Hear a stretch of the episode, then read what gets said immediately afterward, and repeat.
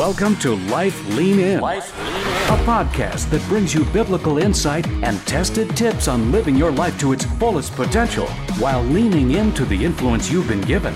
And now, your host, Pastor Dan Smith.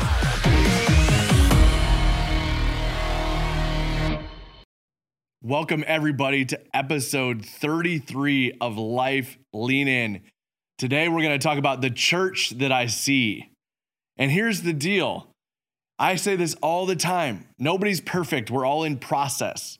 Okay, so never stop growing, never stop learning, and keep leaning in. So here's the deal episode 33 the church that I see. There's a lot of voices out there, loud voices loud voices that you hear all the time about how bad the church is. Maybe people have church hurt, is a word that gets thrown out a lot, or, or, people talking about how wrong the church is, or man, its leadership is terrible, whatever it is. You hear a lot of loud voices talking bad about or down to the church. And honestly, for some of these things, there's definitely a place and a space for honest conversations along those lines. However, today I want to tell you the church I see. And it's kind of a manifesto, if you will, because I see a church where relationships are formed in, in what we call life groups, that they can do life together. I see a church where, honestly, people, men and women, find their spouses, that, that they could find each other and get married. Not only that, but they build these strong relationships in church. I see a church where these great relationships are built, where people end up becoming bridesmaids or groomsmen. It's phenomenal. I see a church filled with people, man, who, who don't even have kids of their own, but they're committed to, to, to pour into and to love on kids that aren't even their own. They, they show up early to even set up an exciting kids experience, and it doesn't even benefit them at all. Man, I see a church filled with musicians and singers, production people practicing for hours every week, showing up earlier than anyone else to help others to worship, not for their own egos, but to serve Jesus and to draw others to him. Man, I see a church where people of all ages, especially man, those in their 60s, 70s, and 80s, I love, I love, love seeing this. They're showing up with their Bibles and notebooks, still leaning in, still learning, and still growing because they've seen Jesus in the local church. And their commitment to him is wrapped up in, in the gathering of God's people called the church. It's not about music preference for them or, man, how maybe a younger pastor dresses.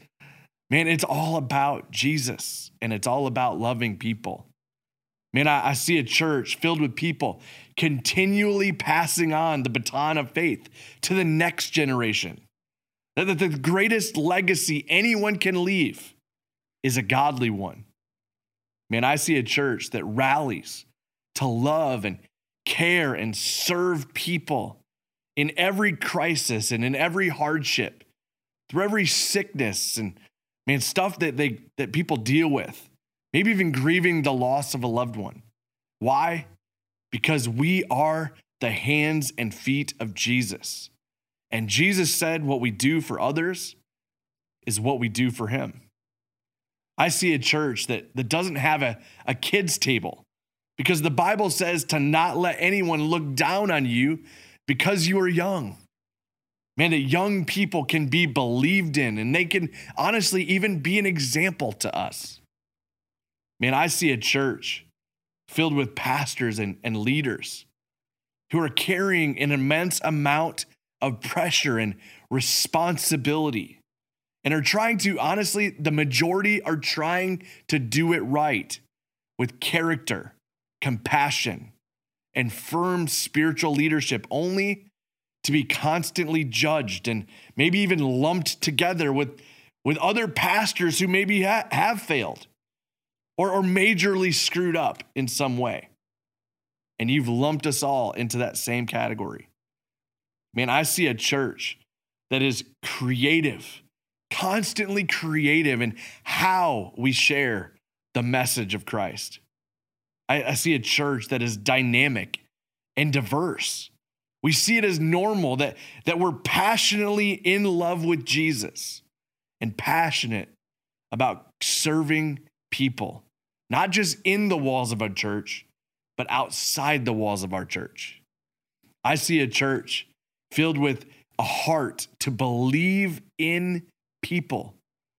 Man, that people aren't defined by what they did or what they didn't do, but who then they who they can become. And we can believe in them and provide opportunities for people to grow and to develop as people and as leaders. I see a church where people of all different backgrounds, ages, cultures, races, political parties, denominations, and passions come together as one because of Jesus. I see a church that is filled with imperfect people embracing that we are in process, that God Himself believes in you and believes in me and is preparing us for what He's prepared for us, and that there's more for us. I see a church that is irrationally generous, both corporately and personally. I see a church that is alive. It's full of life. It's, it's vibrant. It's real. It's raw. And dare I even say, it's fun. Man, we're young kids and, and, and, and teenagers are dragging their parents to church because they've encountered God themselves. And it's for all people. This is the church I see. Yeah, it comes with, with struggles and pain and, and sometimes failure, but, but the church is family. What, what family doesn't have a few hiccups and a few road bumps along the way. But the church I see is beautiful, and there is a place for you in it. I hope you've enjoyed this episode, episode 33 of Life Lean In, the church I see. I would love to hear your thoughts. I would love to hear your feedback. I'd, I'd love to hear about the church that you see, to, to hear the stories of, of what God is doing in your midst. Please share it. Share it with a friend if you think this is beneficial. Invite someone to church. Come and check out New Life Church because this is the church I see. And don't forget, none of us is perfect. We're all in process, and it's a beautiful process.